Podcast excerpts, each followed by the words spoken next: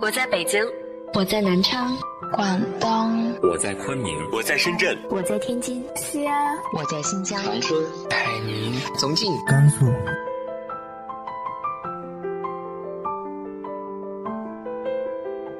这里是 FM 18084，昨天的你的现在的未来，我是主播背着吉他的蝙蝠女侠。无论你在哪儿，这里都有我的温暖等你。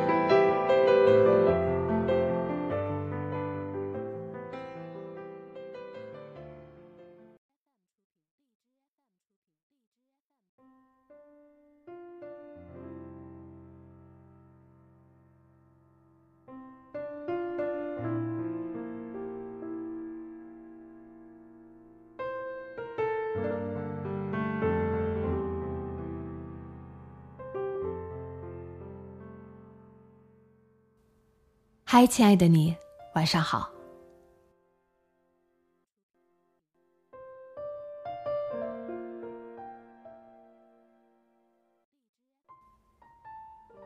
今天继续为大家分享的是来自于陆河的长篇小说《伤心诊所》。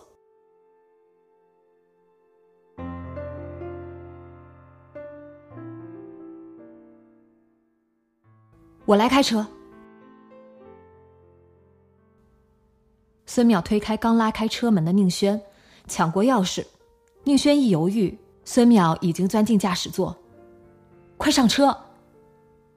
孙淼砰地关上车门，引擎发出强劲的低吼声。宁轩刚坐进副驾驶座，跑车就猛地往前一窜，差点撞上前面的水泥柱子。他伸手抓住扶手。你会开车吧？开玩笑，我可是车神。孙淼敏捷地倒车左转，驶向车库出口的甬道。在林芝开了2年旅游大巴，每天沿着雅鲁藏布江大峡谷飙车呢。砰的一声响，车身震了一下，似乎是车尾撞到甬道墙壁了。天哪！没事儿，孙淼咧嘴一笑，就蹭了一下，车速太低，我不太习惯。你有驾照吗？当然有，就是扣了一点分，听说得去上什么课，好麻烦，我才没空去。那就扣了一点，那是扣光了。但宁轩暂时无暇顾及，迅速扣上安全带，腾出一只手打电话。车开出地下车库，正午的阳光射入挡风玻璃，直刺双眼。孙淼猛踩油门驶入主路，熟练地在车流中腾挪穿梭。握着方向盘的他，目光透着罕见的专注和严肃。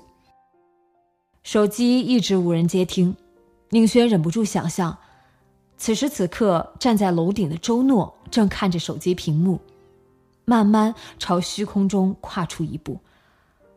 为什么没有早点对可能出现的情绪反复做出预警？此前周诺说她已经原谅丈夫，决定不离婚，可能恰恰是因为她已经死心断念。宁轩早该想到，彻底绝望的人反倒可以毫不费力地伪装出平静的样子。耳边再次传来无人接听的提示音，嘟嘟嘟。宁轩听见自己的心脏也以同样的节奏击打肋骨，沉重坚硬，胸骨一阵熟悉的剧痛。难道他要第3次经历那种懊悔吗？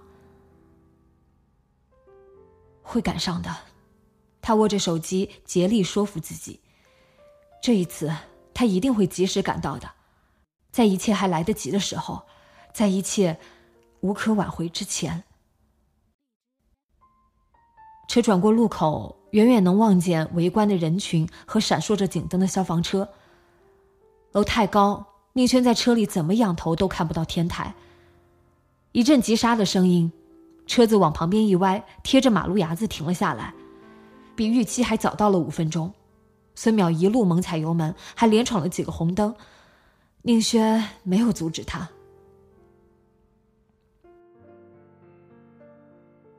早上7点40分，一个清洁工发现的，应该是大厦刚开门的时候，趁保安不注意溜进消防楼梯的，已经在楼顶待了4个小时，没穿外套，冻得厉害。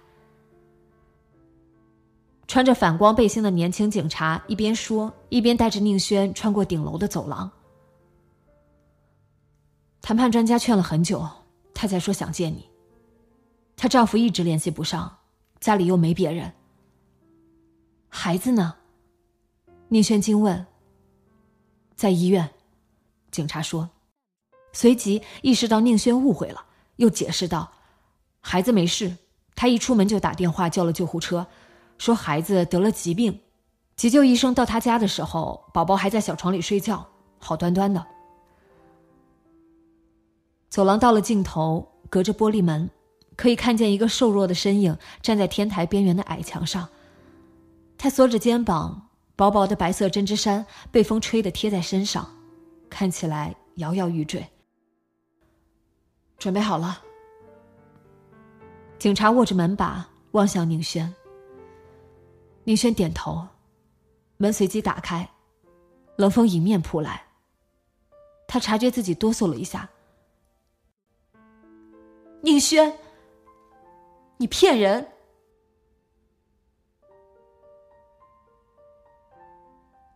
周诺从矮墙上转过身，居高临下的看着宁轩穿过天台，远远喊了一声，然后抬手示意他别过去，同时退了一步。你是不是专门骗人为生？什么骨头断了可以在街上，什么原谅是给自己一个机会，什么人总有脆弱的时候，背叛可能不是背叛。骗子！周诺声嘶力竭地大喊，怎么原谅？我每天都很崩溃。我知道，而且你还会继续崩溃半年。宁轩平静地说，克制住身体的轻微颤抖。没有意外的话，1年后你才不会觉得那么痛苦，但3年里你还会动摇，会反复，会固态复萌，在此期间你至少要再崩溃3次才会最终平静下来。每个人都是这样挺过来的，也一定会挺过去。周诺摇头，我不行，我没办法原谅他，他毁了我一生，我那么信任他，我宁愿死。他再次嘶声喊叫，忽然转过身去，风吹得他身体晃了一下，矮墙上面只有尺余宽，他趔趄一步才勉强保持平衡。不要！宁轩听见心里有个声音在尖叫，伴随着震耳欲聋的轰鸣声，好不容易才聚敛起来的镇定瞬间土崩瓦解。他做不到，一个一直独自徘徊在生死边缘的人，怎么可能说服任何人别去死？他发觉自己只剩下祈求，你死了，孩子怎么办？周诺没有回头。孩子，既然她不幸身为我的女儿，就只能这样了。每个人都有自己的命运，又能怪谁？靠，扯淡！孙淼从矮墙另一头喊了一声，他不知什么时候走到了墙边，警察可能以为他是诊所的心理医生，才没有阻拦。周诺注意力都在宁轩身上，没有察觉。孙淼忽然单手在矮墙一撑，纵身跳上去。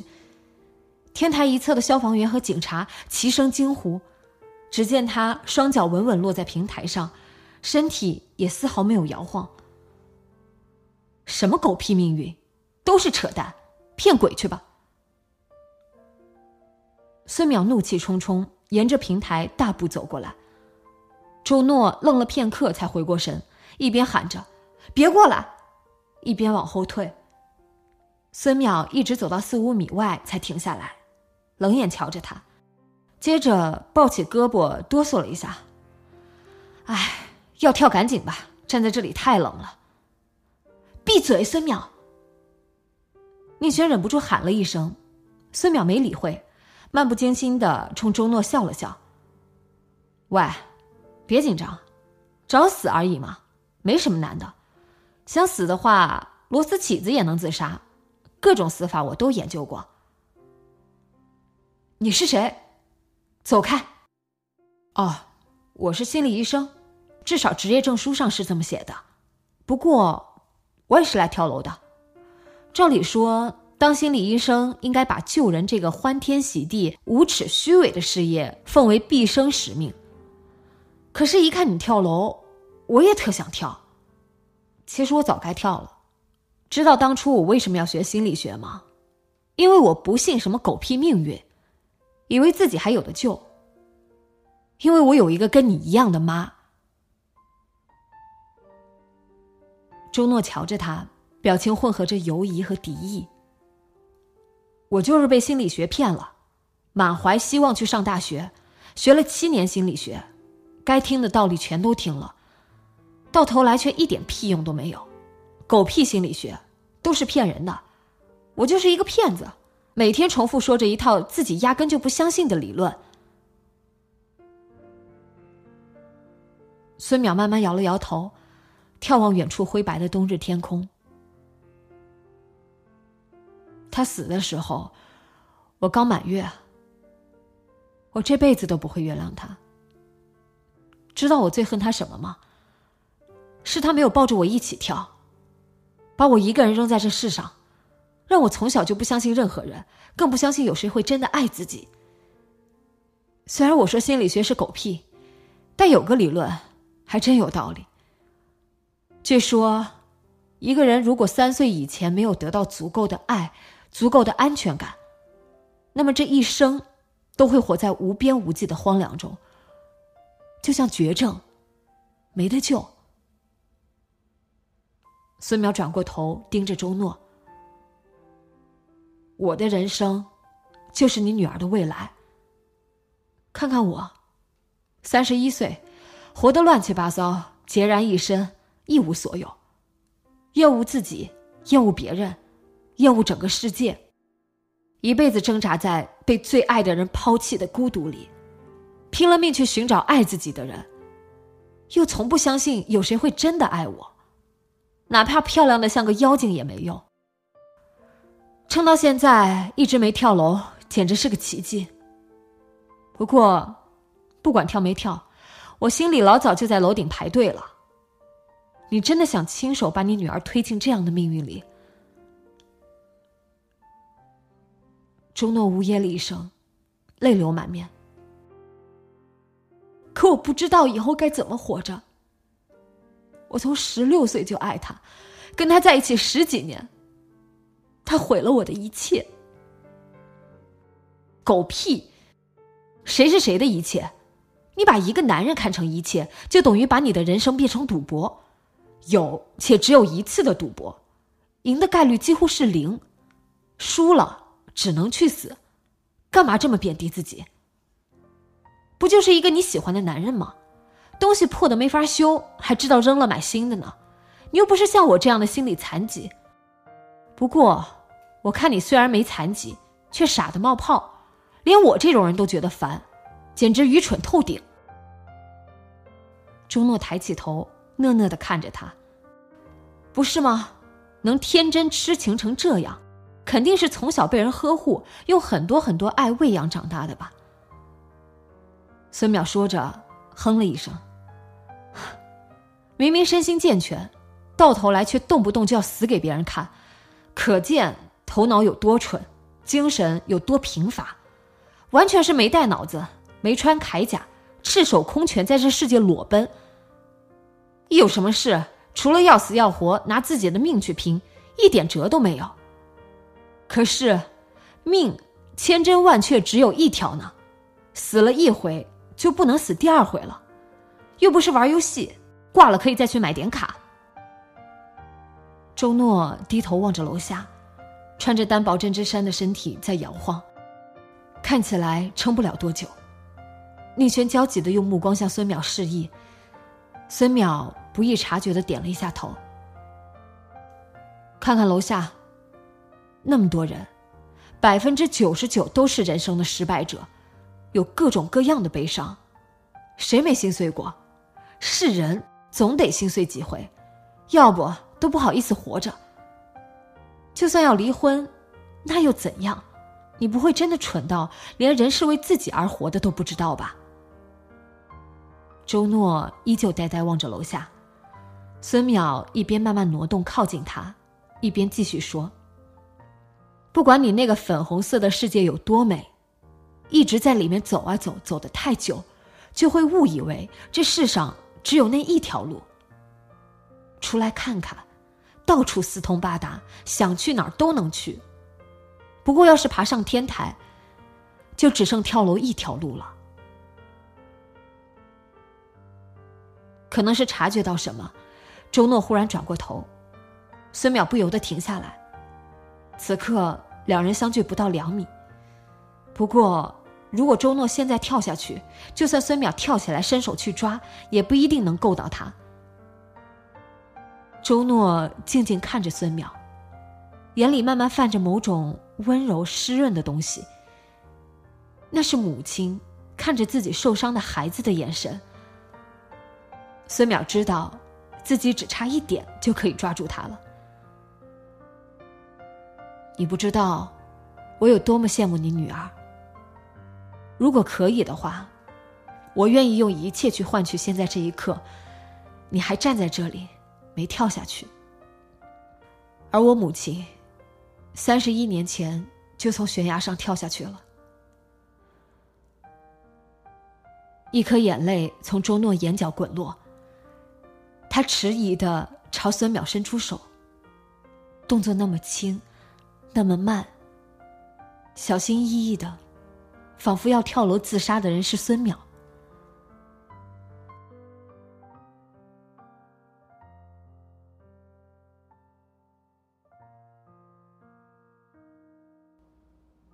淡淡的暮色笼罩城市上空，前车亮起刹车灯，孙淼不情愿地踩下刹车，跑车的前保险杠差点撞上前车。坐在副驾驶座上的宁轩却丝毫没有抗议的意思，无动于衷地靠着椅背。喂，你怎么了？孙淼戳了戳他的肩膀。没什么。骗谁呀？你自己照照后视镜。路口信号灯终于变成绿色，车流却被滞留的横向车流挡住去路，丝毫动弹不得。看来要堵上好一会儿。孙淼按下手刹，滑下车窗玻璃，开始抽烟。你不像是那么容易失了方寸的人，宁轩，深刻之王，冷静的像月光下的铁轨。什么呀这是？大学时心理援助协会主席对你的评价。宁轩苦笑，转过脸去望着窗外。昏暗的街灯下，人行道人来人往，喇叭声、冷风和汽车尾气不断从敞开的车窗涌进来。夜晚的空气中有种熟悉的悲哀。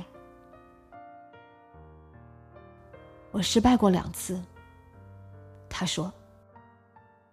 孙淼捏着烟转过头。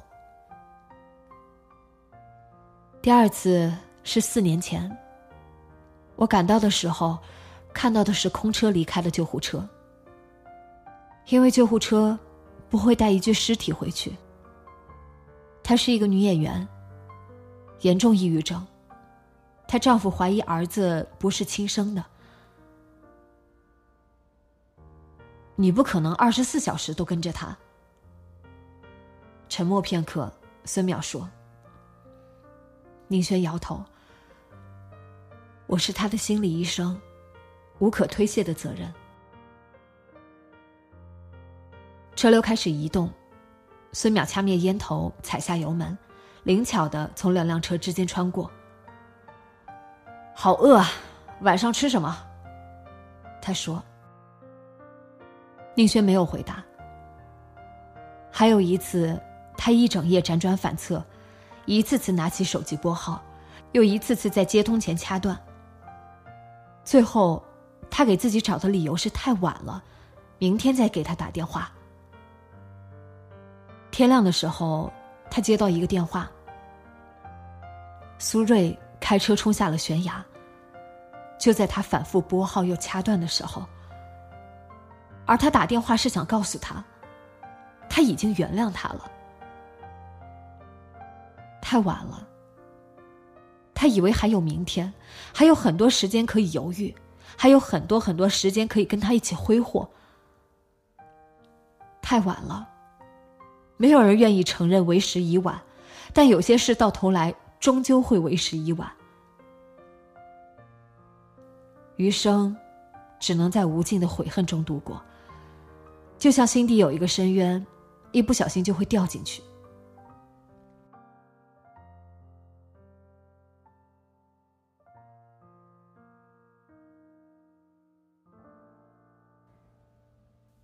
一个暮秋的深夜，他开车出了门。一开始他并不知道自己要去哪里，直到车从北五环驶上八达岭高速，他才明白自己要做什么。他开车冲下了那座悬崖，车飞出悬崖的瞬间，重力似乎消失了。他闭上眼睛，感觉自己变得又轻又软。原来这就是死的感觉，真美妙。仿佛瞬间摆脱了这颗星球的束缚，也摆脱了所有的悲伤和痛苦。凌晨，他在某种野生动物的叫声中睁开眼睛。一只斑羚，小小的灰褐色身形站在一块岩石上，透过山谷里薄薄的雾气望着他。那目光让宁轩觉得，他认得他。苏瑞。班玲只是静静地注视着他。苏瑞，他哭了。班玲轻轻摇晃双耳，像在否定什么，又像在阻止什么。一道车灯照进山谷，班玲一下跃下岩石，钻进树林，消失在浓密树荫里之前，他回头看了他一眼。温暖明亮的目光，透过薄雾和幽暗的光线远远投向他。他知道是苏瑞来救他了，不会有错。他说过，只要他需要他，哪怕他已经魂飞魄散，也会把自己拼凑起来回来找他。从山谷里爬上来后，他打电话给徐焕。一个小时后，徐焕开车过来接他，什么都没问，什么都没提，连他脸上蹭破的伤口都视若无睹。直到车经过居庸关，哇，流星！徐焕猛地踩下刹车，直指挡风玻璃一侧。宁轩抬起头，只看见一道微弱的白光消失于漆黑的山顶。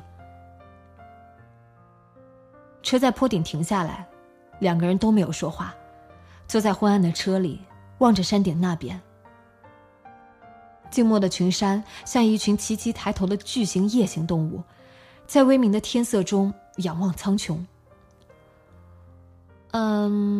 我们是不是应该许个愿？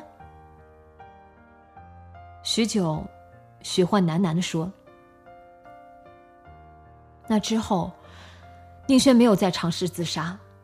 虽然依然经常徘徊在心底那个深渊的边缘，但没有再把想法付诸行动。不久，他从医院辞职，创办了伤心诊所，不做一般的心理治疗，也不把自己当作心理医生。他想做一些更现实的事，比如在一切变得无可挽回之前，帮助一个人，改变一些事。可是他真的能行吗？喂，问你呢。肩膀被捅了一下，宁轩转过头。什么？问你晚上吃什么？宁轩挪了挪身体，坐直了。回家煮面。不会吧，我现在就要饿死了。我们去吃火锅吧。孙淼指向前面路边一家亮着招牌灯的四川火锅店。我吃不了辣的。那就吃牛排汉堡，那里就有一家。孙淼飞速指向马路另一侧，只见一长排拥挤的招牌灯中果然有牛排两个字。这都能发现，什么眼神啊！一旦要找吃的，孙淼就目光如炬，锐利如鹰隼。好吧，就吃那个。横竖要屈服，宁轩决定趁早让步。你买单哦，我要吃双份的。脸皮真厚呢。别小气嘛，我明天就走了。孙淼咧嘴一笑，一边降低车速，目光扫视着路边。不远处的路边有车离开，一辆车亮起右转灯，似乎要去占据空出来的车位。孙淼立刻踩一脚刹车，斜插过去抢下车位。后车猛按喇叭抗议，他置若罔闻，喜滋滋地停车熄火，然后满足地拍了拍双手，仿佛拍掉粘在手上的面粉。宁轩忍俊不禁，像这样活到31岁，他依然像个孩子，没有在那个荒凉世界里毁灭自己。宁轩瞥着孙淼带着笑意的侧脸，心里涌起一种甜蜜的酸楚，伴随着昨天在地铁站前感到的失落。他不想让他离开。孙淼拔下车钥匙，随手扔给宁轩，一边推开车门，跨出腿。别走。宁轩伸手抓住他。干嘛？饿死了，快点。我是说，留下来，别去大理了。宁轩发觉自己居然有点发窘，他松开孙淼的胳膊，羞怯地笑了笑。孙淼重新关上车门，上下打量着宁轩。你是说跟你一起开非法诊所，专做劝退小三的营生？这事丢人吗？再说也不是光做这个，还有很多其他的，譬如……宁轩犹豫了一下，静静看着孙淼。譬如挽回一个母亲，避免让一个孩子在荒凉的世界里游荡。孙淼眼里闪过某种东西，转瞬即逝，随即他嘿嘿一笑。不会吧，连你也骗过了？我演的有那么逼真吗？假的吗？宁轩不禁有些动摇。当然是假的，都是我临时编的，我妈活着呢，你也见过。孙淼连连摆手，一副笑不可抑的样子。虽然你们家的沙发很舒服，很吸引人，不过我还是更喜欢去大理唱歌，或者去西藏开旅游车。你要这样到处乱晃到什么时候？过点安稳的生活不好吗？当然不好。你打算一辈子自暴自弃？一语中的，自暴自弃，没法安稳，就是我的人生主题。宁轩叹口气，语气缓和下来。就当暂时试一试，反正你现在也穷的哪儿都去不了，以后想走的话随时可以走，我绝不拦你。这样啊。孙淼转了转眸子，似乎在掂量什么。不过我这人可没什么道德感，更没什么立场，说不定还会站到小三那边跟原配作对呢，或者怂恿不想离婚的女人去离婚。宁轩微笑。你不会的。慢慢的你会发现，有些事比你原来以为的更有意义。孙淼眯眼端详着宁轩，目光透着微妙的笑意。真没想到，像你这样的人，到了这把年纪，还没有变得愤世嫉俗。我应该吗？可不是，越是天真的人，越是容易变得愤世嫉俗。谁天真了？工资高吗？孙淼冷不丁地问了一句，宁轩慢了半拍才反应过来，当然不高。他克制内心的狂喜，拿出一副冷淡的语气，包吃住，但是不能天天吃牛排吃烧烤。这么小气，但是不用睡沙发，给你买张单人床放我房间里，再给我买件外套，买些内衣吧。孙淼说着露出谄媚的笑容，隔着起球的毛衣扯了扯胸罩，你的胸罩太小了，勒得我难受。你穿的是我的内衣？宁轩难以置信，内衣这种东西也能穿别人的。你内衣那么多，满满一抽屉，少一件不少了。问题是在这里吗？不然呢？孙淼露出由衷的困惑。算了，完全是鸡同鸭讲。宁轩再次在心里认输，这个家伙身上属于女人的那些纤细神经早就全都断光光了，仅剩的那些神经恐怕一根根都有手指那么粗。吃完饭去商场给你买一打，以后不许再穿我的内衣。谁想穿？那么小又不舒服。这一次宁轩没有回击，而是疲惫地开门下车。跟这个家伙说话太劳神费力了，他至少得先吃点东西补充一下体力。